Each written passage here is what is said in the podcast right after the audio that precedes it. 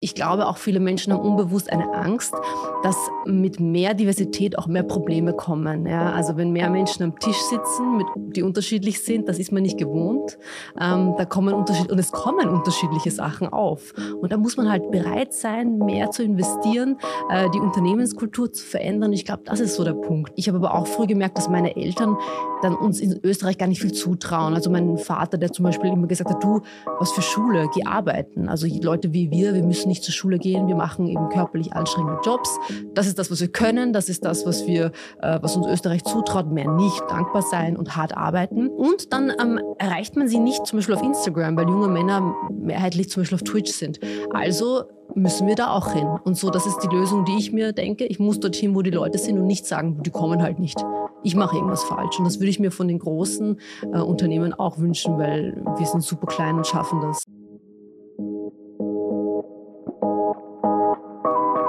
Willkommen zu Zeitausgleich, dem Podcast zur Arbeitswelt in Österreich. Was kommt? Was bleibt? Was können wir gestalten? Darüber sprechen wir. Vielseitig, kritisch, authentisch. Willkommen zu einer neuen Zeitausgleich-Folge. Mein Name ist Katja Haag, ich bin CEO von Jobs.at und heute dreht sich bei uns alles um die Vielfalt in der österreichischen Arbeitswelt. Und ich habe eine ganz besondere Frau eingeladen. Melissa Erkurt ist zu meiner Rechten. Hallo. Ihr könnt es wie immer sehen. Also gerne jetzt äh, die Screens einschalten, wenn ihr uns auch dazu sehen und nicht nur hören wollt. Ähm, Melissa, ich würde dich bitten, einfach dich mal kurz vorzustellen und ein bisschen was zu, deiner, zu deinem Werdegang zu erzählen. Sehr gerne. Hallo, ich bin die Melissa, ich bin Journalistin. Ich habe vor drei Jahren die Chefredaktion gegründet. Das ist ein junges Medium für die Generation Z auf Instagram und TikTok. Ähm, war davor Journalistin unter anderem beim ORF, ähm, habe Lehramt studiert, ähm, unterrichtet auch ein Jahr und ein Buch geschrieben, Generation Haram, warum Schule lernen muss, allen eine Stimme zu geben. Wahnsinn. Ja, ich habe natürlich auch ein bisschen recherchiert im Vorhinein. Ähm, ja, du hast jetzt schon sehr komprimiert zusammengefasst. Ähm, mir ist auch aufgefallen, du hast selber äh, einen Migrationshintergrund, bis äh, nach Österreich gekommen. Ich glaube, ein Jahr warst du alt, ja, also genau. sehr jung. Mhm. Ähm, trotzdem, vielleicht kannst du da mal so ein bisschen erzählen. Ähm, ist bestimmt auch so ein persönlicher Aspekt, der dich mhm. dazu gebracht hat, mhm. dich dem Thema zu widmen. Ja, total. Also das prägt natürlich total in allen Lebensbereichen. Ich bin als Flüchtlingskind nach Österreich gekommen, vom Bosnienkrieg hergeflüchtet, ähm, hatte also dann so nicht so den einfachsten Start, würde ich sagen. In Österreich komme auch aus einer Arbeiterinnenfamilie. Wir wissen, in Österreich wird Bildung vererbt. Ähm, das hat sich dann bei mir dann natürlich ähm, vervielfacht durch unterschiedliche Diskrimi Diskriminierungsformen wie Fluchthintergrund, muslimischer Background, Arbeiterinnenhintergrund. Und im Zuge dieser ähm, Hintergründe bin ich aufgewachsen und habe gemerkt, okay, nicht alle haben überall dieselben Chancen. Wusste auch früh nicht, wie viele unterschiedliche Jobs es gibt, weil wenn du selber selber nur deine Eltern kennst, die hart arbeiten und du denkst, okay, krass, also ich, ich meine körperlich hart arbeiten, das will ich nicht, weil ich bin ja irgendwie faul körperlich, ähm, weiß gar nicht, was kann ich alles werden. Ähm, sie ist halt Lehrerin, äh, irgendwie durch die Pflichtschulzeit hinweg, deswegen habe ich mir auch gedacht, okay, ich werde Lehrerin, ähm, ich kann das ganz gut und habe dann im Laufe dieser Zeit äh, aber einfach in den Journalismus reingefunden, zufällig und da auch immer wieder meine Arbeit über Diskriminierungserfahrungen berichtet von unterschiedlichen Gruppen, eben oft Schülerinnen mit Migration Migrationsgeschichte, die aus ärmeren Haushalten kommen und eben dann andere Erfahrungen machen, weil es ist ja schon häufig so im Österreich oder überall, dass die Leute sagen, wenn du dich genug anstrengst, mit genug Fleiß, dann kannst du alles erreichen. Das ist zwar nett gemeint und äh, klingt vielleicht wie ein guter Ansporn, in der, in der Wirklichkeit ist es halt, zeigt die Statistik nicht so. Jetzt hast du es angesprochen. Ich finde es ganz spannend, weil du sagst, ähm, am Ende ist es dir so ein bisschen zufällig oder vielleicht auch durch Eigeninitiative. Ähm, hast du dir den Weg selbst geebnet? Ähm, jetzt äh, Diskriminierung, hast du Diskriminierung dabei erfahren? Mhm. Wie ging es dir dabei persönlich? Weil ich sage mal jetzt so auf dem Papier, wenn man jetzt nicht wüsste, mhm. dass du Migrationshintergrund hast, würde ich jetzt nicht mhm. denken, dass da irgendwas dich veranlasst mhm. hat oder dich eingeschränkt hat. Ähm, Gab es wirklich auch persönlich bei dir Fälle, wo du sagst, das hat mich auch geprägt irgendwo? Das, was viele Migrantinnen erzählen, früh in der Volksschulzeit war das dann schon, dass es hieß, ah, okay, die Melissa kommt äh, an die Hauptschule, heute heißt es Mittelschule. Ähm, ist jetzt insofern kein Problem, ist auch ein guter Schultyp, aber für mich war es nicht geeignet. Nur aufgrund meiner Herkunft wollte man mich da hinschicken. Da hatte ich zufällig eine ganz tolle Lehrerin, die meinte, also Entschuldigung, das Kind lernt genauso gern wie andere, liest, ab mit ihr, ab mit ihr ins Gymnasium. Und das war für mich die Rettung, weil das war ja genau das, was ähm, dann später auch meinen Talenten entsprach, lesen, lernen. Und dass ich das machen durfte, ähm, das ist eigentlich wirklich Zufall. Sonst hätte ich wahrscheinlich nicht studiert, wäre ich jetzt nicht hier. Also so ganz viele unterschiedliche Dinge, die basieren auf meiner Volksschullehrerin. Und es ist ein bisschen erschreckend, dass halt das Bildungsschicksal von Menschen ähm, auf diese eine Person basiert, die mhm. an sie glaubt. Und ich hatte das Glück und andere haben das nicht. Deswegen versuche ich ähm, irgendwie darauf hinzuweisen und zu sagen, bitte nimmt mich nicht her, um zu sagen, na schau, Melissa hat es geschafft, geht doch, sondern um zu sagen, wo sind die anderen, äh, die da jetzt nicht reden dürfen, weil sie nicht dieses Glück hatten und ähm, sich fügen mussten ihrem Schicksal. Mhm. Äh, genau deswegen ist das für mich einfach ein Anliegen, da darauf hinzuweisen, jetzt wo ich das Mikro bekomme. Ja, verstehe ich. Äh, wundervoll. Also ähm, ich finde es äh, erschreckend, dass man, wie du sagst, Einzelschicksal dann davon abhängt, dass eine Person am richtigen Ort war mhm. und Gehör gefunden hat. Ähm, jetzt dreht sich unser Podcast ja so um die Arbeitswelt in Österreich. Ähm, jetzt von, klar, Diskriminierung während der Schule, aber die Eltern spielen ja zum Teil auch eine Rolle. Mhm. Und da auch perspektivisch, wenn wir jetzt überlegen, ArbeitgeberInnen in Österreich, die Migrationshintergründe zu sich lassen und auch die Eltern dann in dem Fall einstellen. Wie kann man vielleicht, hast du da einen Tipp oder hast du selber Erfahrungen gemacht, wie deine Eltern wie denen geholfen wurde. Wurde mhm. ihnen geholfen mhm. oder wurden sie komplett alleine gelassen? Das kommt natürlich auch auf den Bildungshintergrund an, nicht nur Migrationshintergrund. Also soziale Herkunft spielt fast schon oder oft einen mindestens genauso großen Faktor. Bei uns kam zusammen eben beides, Migrationshintergrund plus Arbeiterinnenhintergrund, dass äh, zum Beispiel die Zeugnisse dann hier nicht gleich anerkannt wurden oder meine Eltern das übersetzen lassen mussten. Natürlich, wenn die Deutschkenntnisse ähm, nicht so gut sind. Man muss sich vorstellen, die Menschen kommen aus unterschiedlichen Gründen hierher. Bei uns war es Flucht. Du bist kriegstraumatisiert. Da gibt es andere Dinge, worauf du vielleicht gerade versuchst zu achten, als jetzt deine Uni äh, oder meine Eltern haben keinen Uniabschluss, als irgendwie die Jobabschlüsse nachzuholen. Also hat mein Vater eigentlich nie in diesem Job gearbeitet, in dem er eigentlich gearbeitet hat. Dann immer einen sehr körperlich anstrengenden Job, wo ich auch gemerkt habe, dass ArbeitgeberInnen in seinem Fall natürlich das ausgenutzt haben, dass er nicht so gut Deutsch kann, dass er sich nicht beschweren kann, nicht auf die arbeitsrechtlichen Grundlagen hinweisen kann. Das merke ich jetzt im Nachhinein, wo ich selber dieses Wissen habe. In dem Moment wussten wir das nicht. Ähm, und äh, ich habe aber auch früh gemerkt, dass meine Eltern dann uns in Österreich gar nicht viel zutrauen. Also mein Vater, der zum Beispiel immer gesagt hat, du, was für Schule, geh arbeiten. Also Leute wie wir, wir müssen nicht zur Schule gehen, wir machen eben körperlich anstrengende Jobs. Das ist das, was wir können, das ist das, was wir, äh, was uns Österreich zutraut, mehr nicht, dankbar sein und hart arbeiten. Und man hat sie, finde ich, in der Pandemie auch schön gesehen, diese ganzen Systemerhalterinnen, das waren überproportional oft Menschen mit Migrationsgeschichte, die Supermarktkassiererinnen und so weiter. Ähm, diese Jobs werden aber schlecht bezahlt. Ja? Ähm, und da muss man sich schon fragen, hat das auch was damit zu tun, ja? Oder wieso äh, klatscht man ein bisschen in der Pandemie und dann schaut man nicht mehr hin, weil das eh die anderen sind, die es betrifft. Auch Fachkräfte, Fach, äh, jetzt der ganz große Fachkräftemangel, wo es heißt, wir brauchen wieder Leute vom Ausland. Super, nur müssen wir schauen, dass wir die Fehler der GastarbeiterInnenzeit dann nicht wiederholen und diese Menschen ähm, so behandeln, wie sie es verdient haben. Äh, nicht eben nur wie Arbeitskräfte, sondern mit Menschen, wie Menschen und nicht sagen, ihr macht halt ihr die Jobs schlecht bezahlten, weil wir wollen es nicht machen. Mm, absolut. Ähm, ich glaube, das ist auch so ein bisschen, wie kommen die Menschen nach Österreich aus einer Not heraus? Und dann hast du wahrscheinlich recht, es ist ein, eine Not, die erstmal irgendwo auch psychologisch behandelt werden kann. Ähm, jetzt gibt es, du hast den Fachkräftemangel angesprochen, ähm, omnipräsentes Thema. Ich glaube, jedes Mal fällt dieses Buzzword in unserem Podcast. Ähm, gerade da, also wir erleben das bei Jobs.at, wir haben viele Kundinnen, die dann auch auch in diesem Fachkräftemangel stecken.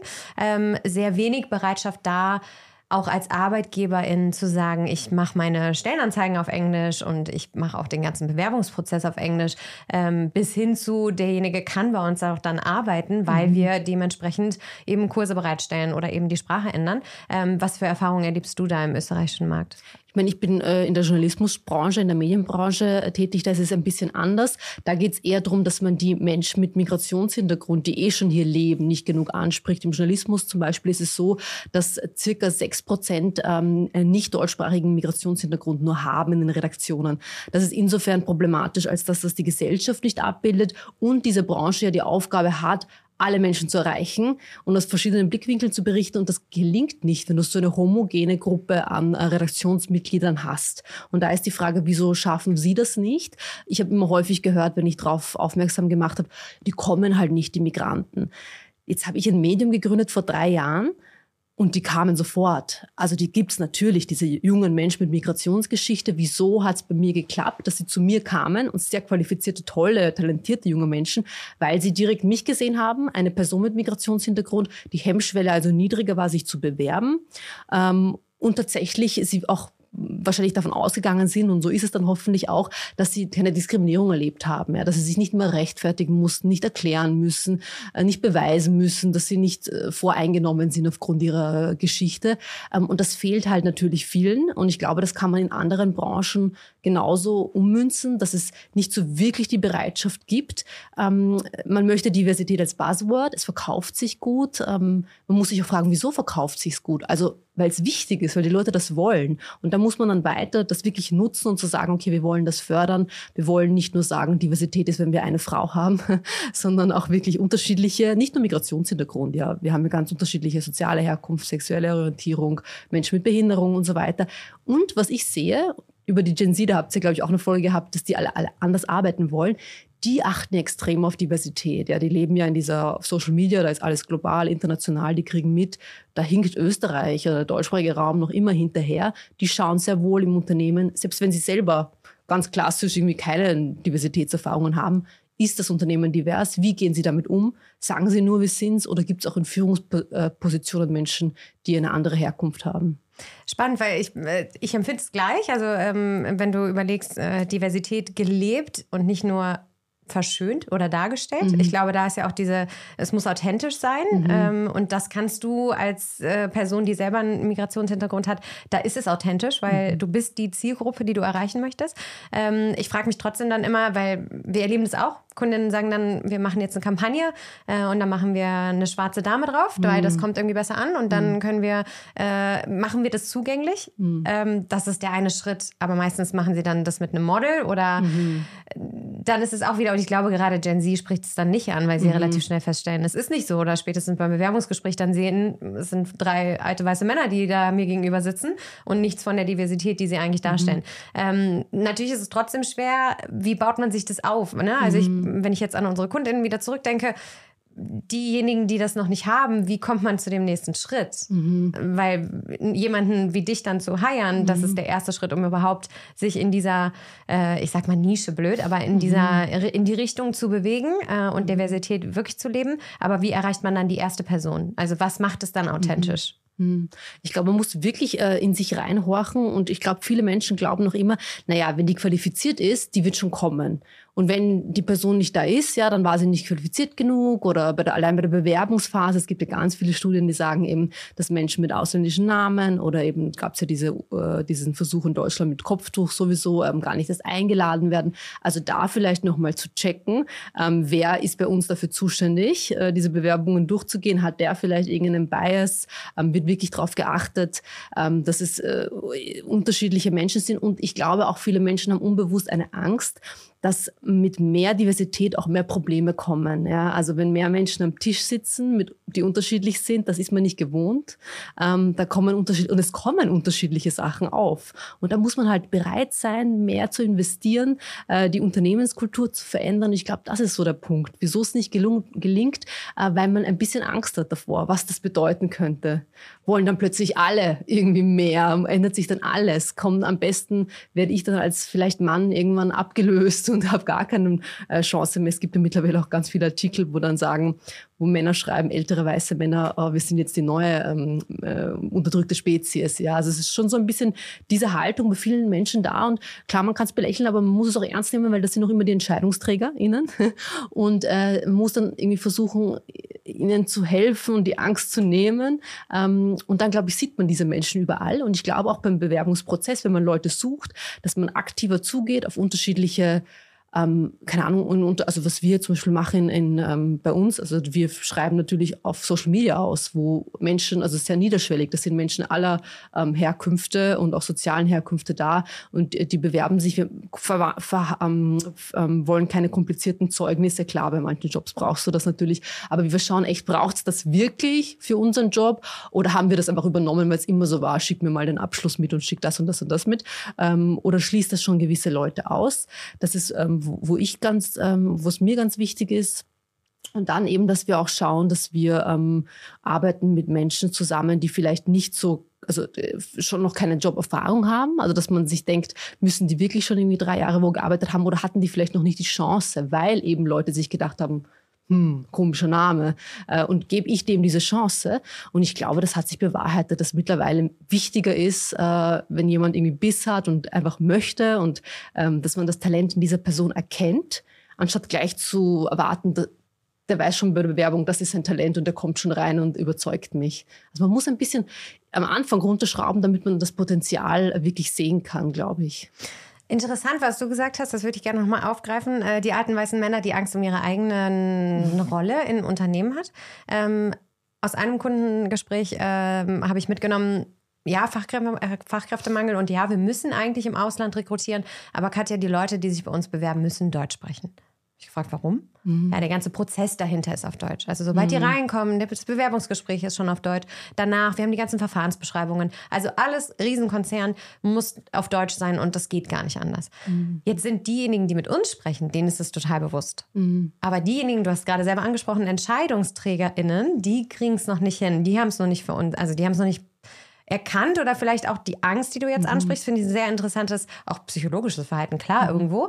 Ähm, aber wie würdest du jetzt einer Personalerin, die jetzt vor dieser Herausforderung sitzt, die weiß eigentlich, es kommt auf uns zu, ähm, wie würdest du, was würdest du ihnen als Argumentationsgrundlage geben, auch für genau EntscheiderInnen? Oder ist es vielleicht sogar eine Frage von, muss man die Entscheidungsebene muss man da was tun? Also mhm. wie kann man vielleicht da auch so ein bisschen einen Trigger ins Unternehmen setzen?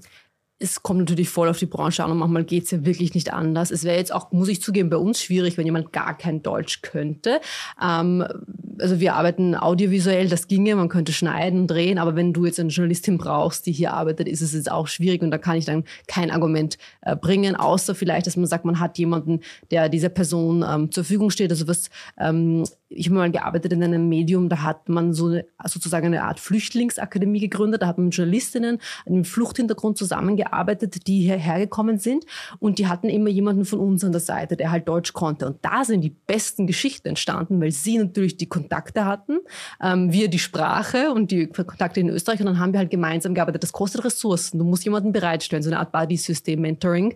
Aber es hat sich im Endeffekt extrem ausgezahlt. Ja, und das sind Leute dabei, die jetzt in großen Medienhäusern arbeiten. Ja. Cool. Und die keine Chance gehabt hätten am Anfang, weil die Großen sich gedacht hätten, boah, keine Lust, also was ist keine Lust, kein, das geht nicht, die kann kein Deutsch. Aber nach zwei, drei Jahren quasi, so, oder wo sie dann hier waren und dann man gesehen hat, ah, die bringen aber andere Sachen mit, dann hat man sie genommen und ich glaube, da könnte man früher in-house quasi investieren in eine Ausbildung, in, jetzt kommt das natürlich auch wieder auf die Branche an, in ein Mentoring-System, ähm, um da wirklich nachhaltig was zu verändern. Es muss halt nicht immer, also ich verstehe schon, wenn man jetzt sofort jemanden braucht, aber wenn man länger eine Vision hat und längerfristig denkt, und das sollte man ja in der Arbeitswelt, nicht nur kurz und auf kurze Gewinne aus, ähm, dann lohnt sich das definitiv. Ja, aus eigener Erfahrung bei Jobs.at hatten wir auch einen Mitarbeiter, der kam aus dem Iran und wir hatten mhm. genau dieselbe Herausforderung. Wir haben uns das gestellt, wie gehen wir da jetzt mit um?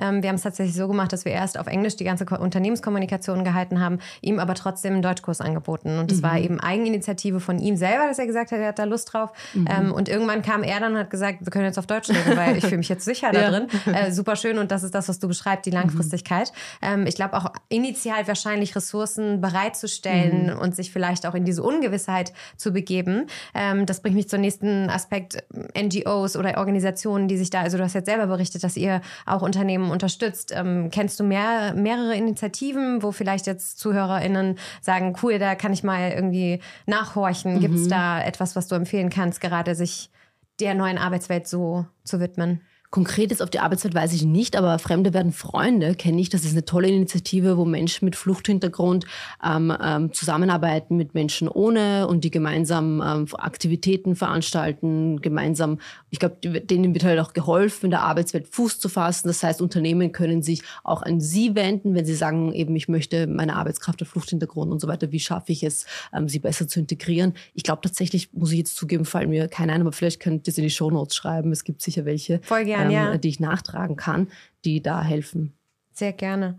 Ähm, Weiterer Punkt, äh, wir hatten es schon angesprochen, Diversität in Führungspositionen. Ähm, wie, wie ist da dein Erlebnis? Also gibt es da auch nochmal, wir haben jetzt nur Migrationshintergrund, das ist unser Fokus, aber ähm, auch Frauen, Männer, ähm, Menschen mit Behinderungen, religiöser Hintergrund. Hast du da eine Tendenz? Entwickelt sich das anders? Ich meine, du hast selber jetzt angesprochen, Gen Z ist nochmal anders geprägt, sie werden mhm. damit anders groß. Kannst du was gesamtheitlich feststellen, dass sich da was in die positive Richtung entwickelt?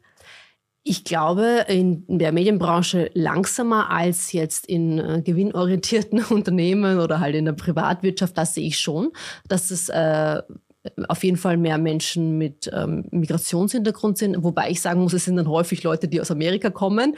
Ähm, also es ist dann, was soziale Herkunft angeht, glaube ich, schwächelt es noch immer, dass man sagt, das ist ein Arbeiterinnenkind oder diese Person hat unter Anführungsstrichen nur einen Lehrabschluss. Also es ist natürlich schon noch immer sehr akademisch geprägt, die Führungspositionen. Und wir wissen ja dann auch, dass es so diesen Minimi-Effekt gibt, dass dann diese Leute dazu tendieren, eher Leute, die ihnen gleichen, einzustellen, also die auch gern Golf spielen, beispielsweise oder Tennis oder wie auch immer. Ähm, das ist witzig, weil umgekehrt ist es ja auch so. Also ich sehe zufällig bei uns arbeiten nur Frauen und ich denke mir, boah, wo sind die ganzen jungen Männer? Naja, ich habe halt dann auch eher so Leute eingestellt, die halt Migrationshintergrund haben, weiblich sind. Wollte ich weil, fragen, ja, also, also es ist, das es ist häufig so. irgendwo ist, ja. Ja, also das sind dann, äh, äh, zufällig ist es in unserer Branche aber gut, weil das sind dann trotzdem noch immer ähm, seltene Menschen in, für unsere Branche, also junge Frauen aus Arbeiterinnenschicht, Migrationshintergrund. Aber uns fehlen zum Beispiel die jungen Männer. Mhm. Und da bin ich jetzt auch über, also ich muss aber sagen, ich gehe das dann aber schnell an ähm, und habe mich gefragt, wie kommt das? Also klar, einmal liegt es an mir, dass ich als Führungs Führungspositionen quasi für junge Männer vielleicht nicht, die können sich nicht identifizieren mit mir. Andererseits ist die Branche sehr weiblich mittlerweile, die Journalismusbranche, weil es schlecht bezahlt ist. Das ist ja der Klassiker. Man weiß nicht, was war zuerst, die Frauen oder die schlechte Bezahlung. ähm, und dann ähm, erreicht man sie nicht zum Beispiel auf Instagram, weil junge Männer mehrheitlich zum Beispiel auf Twitch sind. Also müssen wir da auch hin. Und so, das ist die Lösung, die ich mir denke. Ich muss dorthin, wo die Leute sind und nicht sagen, die kommen halt nicht ich mache irgendwas falsch. Und das würde ich mir von den großen äh, Unternehmen auch wünschen, weil wir sind super klein und schaffen das. Ja, Cool. Ähm, ich hatte dasselbe im, im, Kopf, nicht nur mit Männer, Frauen. War mir jetzt gar nicht bewusst, dass ihr so viele Frauen einstellt. Mhm. Ähm, aber auch Migrationshintergrund und nicht. Mhm. Habt ihr auch viele österreichische Mitbürger, die bei euch arbeiten? Ja, oder? ja? auch, ja. Okay. da bin ich sehr stolz. Okay, sehr gut. Ja. Also bei uns ist wirklich Diversität alles. Also es gibt da wirklich nicht nur Migrationshintergrund, sondern eben wirklich unterschiedliche ähm, Erfahrungen im Leben gemacht, aufgrund von sexueller Orientierung oder aufgrund von äh, sozialer Klasse. Und da ist es gemischt und da hat es jetzt nicht, nicht viel mit äh, äh, Migrationshintergrund zu tun. Und Gen Z versteht das so automatisch. Das finde ich ja so interessant. Die gehen irgendwie schon davon aus. Äh, für die ist es ein wichtiges Thema und selbst wenn sie es nicht betrifft, kennen sie sich damit aus. Also wir haben nicht diskutiert, gendern wir oder nicht. Das war irgendwie ganz klar, dass alle gendern. Ähm, das finde ich lustig, weil alle meine Kolleginnen sind sehr, sehr jung. Ich bin mit Abstand die allerälteste.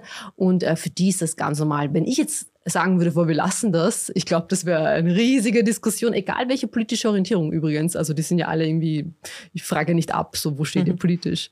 Krass, ja, interessant. Ähm, Inklusion, du hast jetzt angesprochen, diverses Team. Wie schafft ihr es? Also du hast gesagt, Gen Z ist eh, bei denen ist das per se ähm, ja, irgendwo gegeben. Du mhm. hast selber auch jetzt gesagt, du bist die Älteste, obwohl du ja sehr jung bist. ähm, wie, also ich meine, auf der anderen Seite würde sich jemand Älteres bei euch wohlfühlen. Mhm. Ne? Also wenn du jetzt sagst Gen Z, bei denen ist das normal, würden, ich würde jetzt auch behaupten, dann wahrscheinlich sind sie offen gegenüber älteren MitarbeiterInnen. Mhm. Aber warum hast du bis jetzt immer, die, also auch wenn du sagst divers, aber jetzt hört es sich schon sehr homogen an bei dir. Ja. Ähm, glaubst du, dass sich auch, oder bewerben sich bei dir Leute, die etwas älter sind?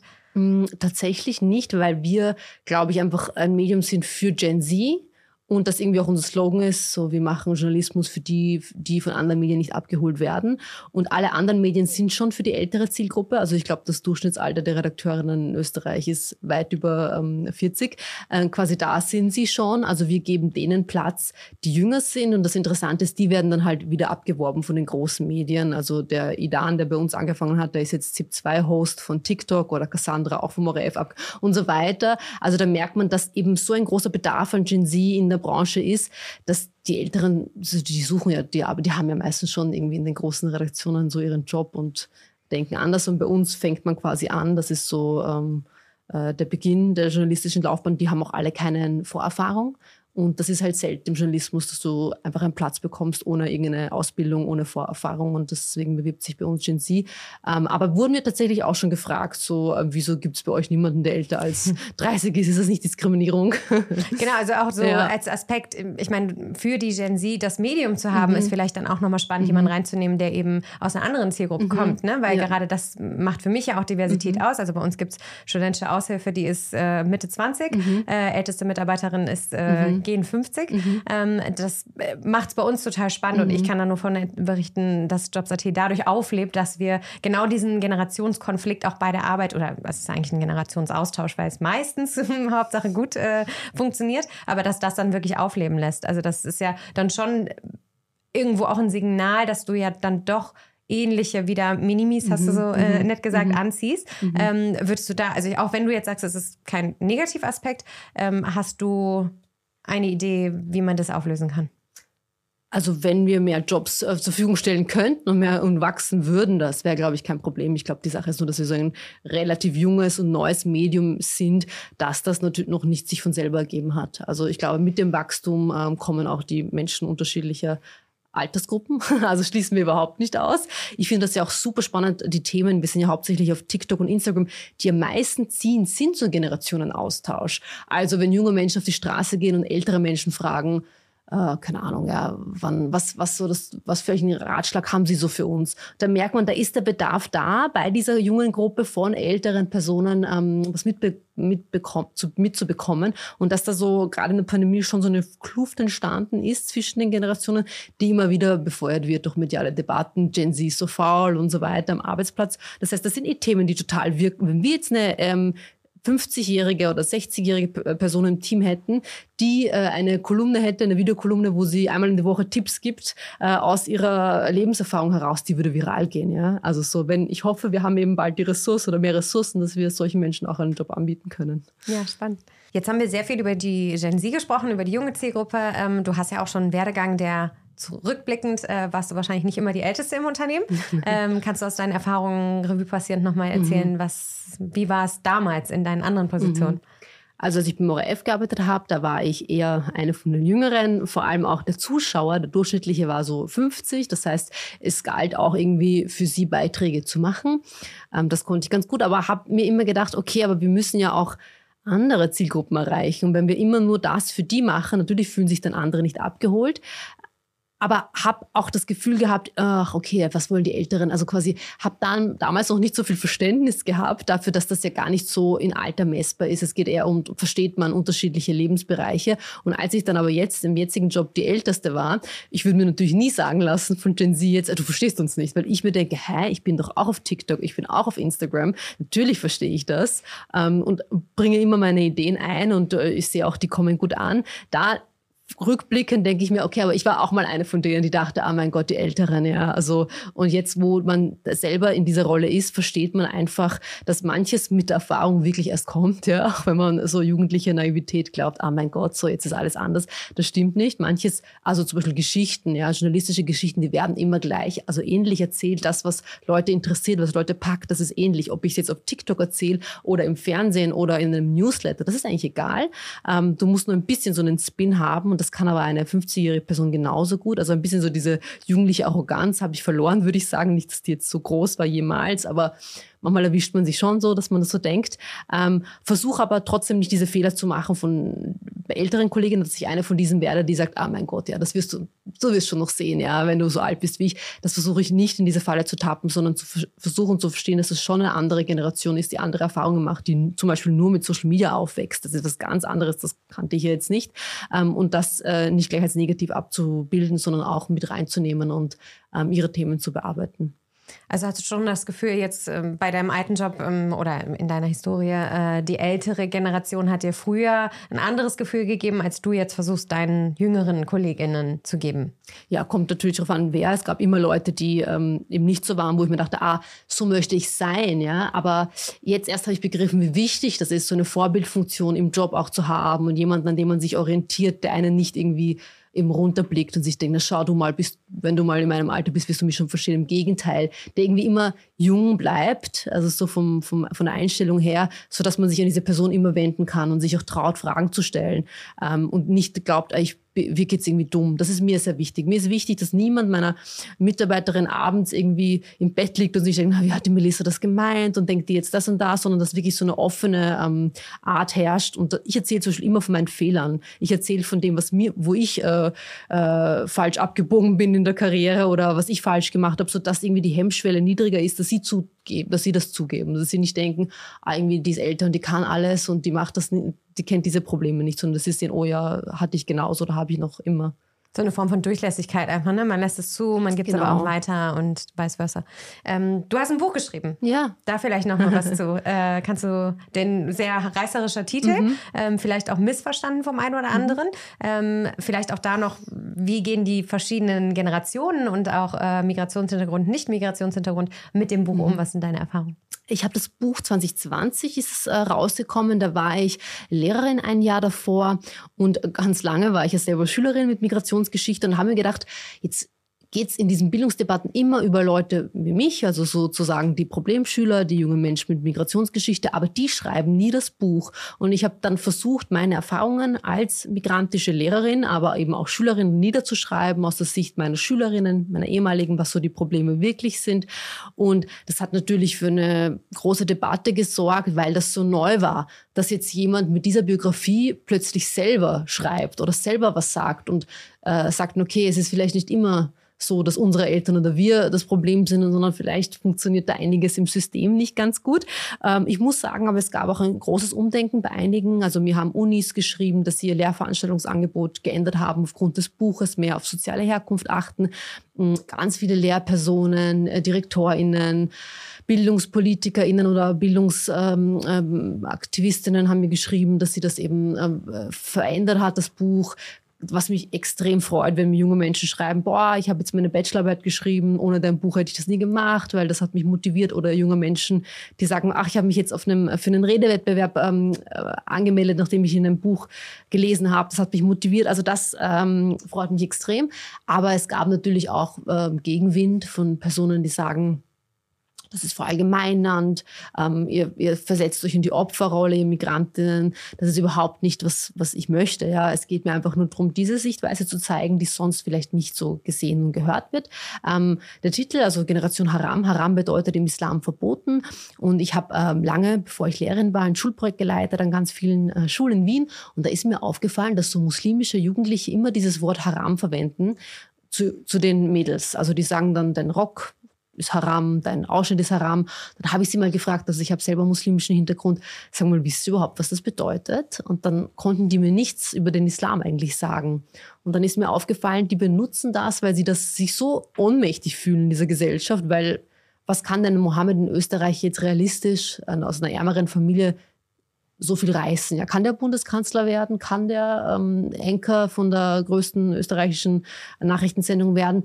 Ja, vielleicht, aber äh, man sieht die noch nicht, ja. Und das, da denken diese jungen Menschen, okay, wir haben keine Identifikationsfiguren und sie holen sich diese Macht über dieses Wort, über die jungen Mädchen, die an ihnen vorbeiziehen, ja. Junge Mädchen haben bessere Noten in der Schule, ja, mittlerweile auch ähm, häufiger, ähm, studieren häufiger und das kriegen die irgendwie mit und so fühlen sie sich mächtig in dieser Gesellschaft, in der man ihnen nicht viel zutraut. Äh, und deswegen Generation Haram die eigentlich eine sehr verlorene oder ähm, eine Generation ist, die eigentlich abgeschrieben wurde. Ja, es sind immer dieselben Jugendlichen, die ähm, den Bildungserfolg nicht schaffen in Österreich seit Jahrzehnten.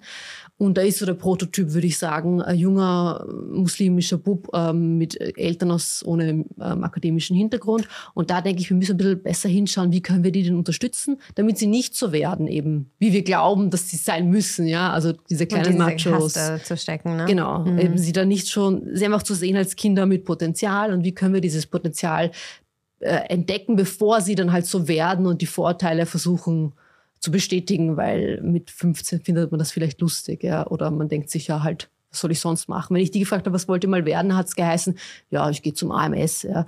Ähm, nicht, ich arbeite beim AMS, ja. sondern ich gehe. Lass mich beraten. Genau. Und das war dann eher so, puh, okay, wieso sagt man das mit 14, wo man meistens Träume hat und groß träumt. Und die Mädchen haben immer gesagt, Ärztin, Anwältin, die hatten diese Klasse. Und die Jungs waren wirklich so so was provokant, wirklich AMS.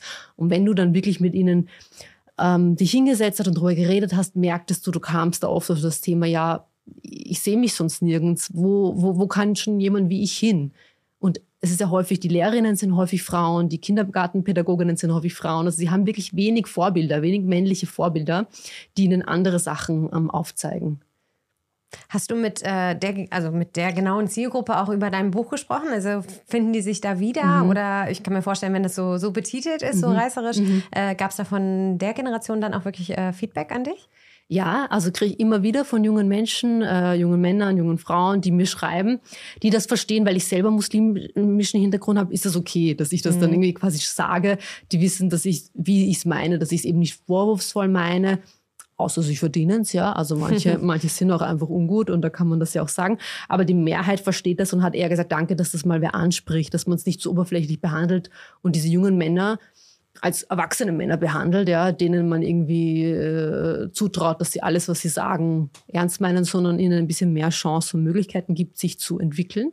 Ähm, also eigentlich von jungen Menschen kriege ich das positive Feedback.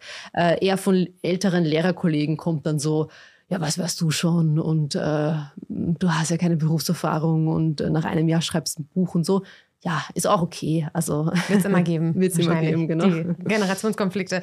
Ähm, ich habe tatsächlich damals äh, Erwerbslosenberatung gemacht in Deutschland, mhm. ehrenamtlich. Ähm, ich selber, wenn ich bürokratische Amtstätigkeiten ausüben muss, dann fühle ich mich in Deutschland manchmal verloren.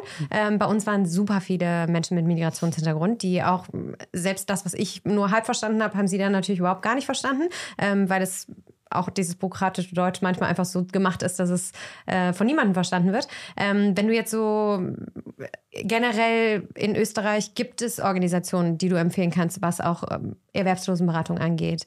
Ähm, setzt ihr euch selber dafür ein? Wenn jetzt jemand zuhört und sagt, ich möchte mich gerne in diese Richtung weiterentwickeln oder möchte auch einfach einen Zugang schaffen, also das, was du beschrieben hast am Anfang, diese Angst, die da noch immer vorherrscht, ähm, mhm. wie kann man sich vielleicht auch persönlich, ne? also ich denke jetzt an PersonalerInnen, die dann sitzen und denken, ja, schön und es hört sich alles super an, aber bei uns einfach nicht realistisch. Mhm. Ähm, wie kann man denen irgendwie vielleicht auch Perspektiven aufzeigen? Und äh, sie nah ranführen an die Zielgruppe oder auch vielleicht Organisationen, die da helfen mhm. können. Das Interessante ist ja, dass viele junge Migrantinnen ja schon mit acht so bürokratische Wege für ihre Eltern erledigt haben. Mhm. Also ich habe irgendwie schon mit acht so für meine Eltern Schreiben verfasst und war in diesen ähm, Behörden unterwegs. Und ähm, da wünsche ich mir natürlich von Schulen tatsächlich, ich meine nicht Lehrerinnen, weil die machen eh schon genug, also so eine Art multiprofessionelle Teams, auch von Sozialarbeiterinnen, die das vielleicht abfangen, die vielleicht mitkriegen, ah, okay, diese eine Schülerin muss das irgendwie für ihre Eltern machen, vielleicht können wir wen organisieren, der das mitmacht. Das ist aber ein ich finde, das muss der Staat, also das muss die Politik lösen. Da geht es nicht immer über Privatinitiativen äh, oder immer über NGOs. Das ist großartig und am Ende machen es machen eh immer Einzelpersonen den Unterschied. Aber schade, ja. Wir leben in einem Staat, wo man das schon äh, zur Verfügung stellen könnte, wo man von den Problemen weiß. Wir schauen gerne nach Skandinavien, wo irgendwie das Bildungssystem besser läuft. Die haben aber auch solche Teams. Mhm. Ja, die kümmern sich dann auch um die Eltern. Also ich habe zum Beispiel Kolleginnen gehabt, die haben in der Früh den Wecker gespielt, ja, also die Lehrerinnen, weil die wussten, die Eltern von den Kids sind schon um 5 Uhr arbeiten, das Kind verschläft. Also die haben angerufen, in, also das ist wow. natürlich nicht ihr Job. Und da bräuchte es aber Menschen, die, das ist genau deren Job, die bräuchte es an den Schulen, also multiprofessionelle Teams. Ähm, und genau dasselbe ähm, wäre eigentlich hier, also viel mehr Sozialarbeiter, viel mehr Budget natürlich darin stecken. Ähm, es ist noch immer so ein schlecht bezahlter Job, den auch viele Frauen machen, also vielleicht deswegen auch schlecht bezahlt. Äh, da braucht es viel mehr Wertschätzung und Ressourcen, die dann diese Aufgaben übernehmen äh, würden. Was natürlich immer super ist, ist, vielleicht kennt, ähm, kennt ihr Sindbad, das ist so ein Mentoring-Programm für junge Menschen. Da wird denen ein Buddy zur Verfügung gestellt, der gerade Menschen, die so im Wandel sind, junge Menschen, die nicht wissen, was mache ich nach der Pflichtschulzeit. Und die haben dann einen Mentor, der hilft ihnen bei der Entscheidung, schreibt Bewerbungen, schafft vielleicht so eine Brücke zu Bewerbungsgesprächen. Also das kann man vielleicht als Einzelperson machen, sich da anmelden. Ähm, genau. Aber es bräuchte natürlich immer politische Maßnahmen. Ja, dann knallt's. Ne? Mhm. Ich meine, alles andere ist so vielleicht auch für einen selbst, dass man das Gefühl hat, man kann was tun. Ähm, aber ich gebe dir recht, der große Impact ist dann woanders. Ähm, wenn du jetzt mal nochmal auf deine Eltern zurückkommst, du hast gesagt, sie sind aus der Not äh, hierher gekommen, ähm, haben eben sich nicht um ihren äh, um die Anerkennung ihres Abschlusses gekümmert, sondern waren eher in diesem Überlebensmodus, weil es um andere Dinge, essentielle Dinge ging. Ähm, wenn du jetzt auf sie schaust, ich weiß nicht, sind sie pensioniert, sind sie noch mhm. arbeitsberufstätig, ähm, hat sich da was gewandelt bei Ihnen jetzt schon oder sagst du, das ist immer bei Ihnen so geblieben und was vielleicht auch perspektivisch würde helfen, um gerade der Elterngeneration, wenn sie kommen, aus welchem Grund auch immer, ähm, mehr Standhaftigkeit zu geben, auch aus Unternehmenssicht. Ne? Also mhm. was kann ein großes Unternehmen in Österreich dafür tun, wenn so eine Situation entsteht? Wir hatten es mit der Ukraine auch wieder, mhm. dass viele hierher kamen und verloren waren. Mhm. Ähm, was kann man als Unternehmen, hast du Tipps, wie man sich mhm. da aufstellen kann und dem psychosoziale Beratung anbieten. Das natürlich, ich weiß, auch alles Kosten Ressourcen, aber ist natürlich etwas, was äh, Mitarbeiterinnen hilft. Das gab es natürlich alles nicht bei meinen Eltern. Im Gegenteil, damals war das ja wirklich noch so, dass sie nur Jobs annehmen ähm, durften, für die es keine österreichischen Bewerber gab. Also da gab es echt ganz, also da sind wir schon weitergekommen, hoffentlich ähm, auch als Land. Ähm, aber wenn ich jetzt auf sie blicke, das ist sehr spannend, weil ich kenne meine Eltern eigentlich nur hart arbeitend. Ich kenne sie nicht mit Hobbys, ich kenne sie nicht mit ähm, Träumen oder so. Also wenn man mit Mangel aufwächst, dann denkt man nicht groß und das wurde eigentlich oft weitergegeben an mich. Und jetzt langsam, glaube ich, wo sie merken, es durch mich oder auch meine Schwester, es gibt auch anderes, ähm, haben, führen wir auch andere Gespräche und sie haben vielleicht auch andere ähm, Ansprüche an, an, an Österreich, die sie davor nicht hatten. Also wie gesagt, sie haben eher gedacht, nichts sagen und nicht mitreden, weil sie sich nicht Teil diese Gesellschaft verstanden haben. Ich im Gegenzug verstehe mich als Teil der Gesellschaft und stelle halt Forderungen deshalb. Ähm, und ich glaube, jetzt kommen sie langsam durch mich so an den Moment, wo sie denken, ah, wir bleiben in Österreich. Ähm, und deswegen möchte ich es mir hier schön machen. Da war auch früher die Diskussion, gehen wir zurück. Und da wurde dann viel mehr auch investiert in, also die haben dann nur im Sommer gelebt quasi. Das war dann ihr Leben, da haben sie ihr Leben nachgeholt in Bosnien wieder.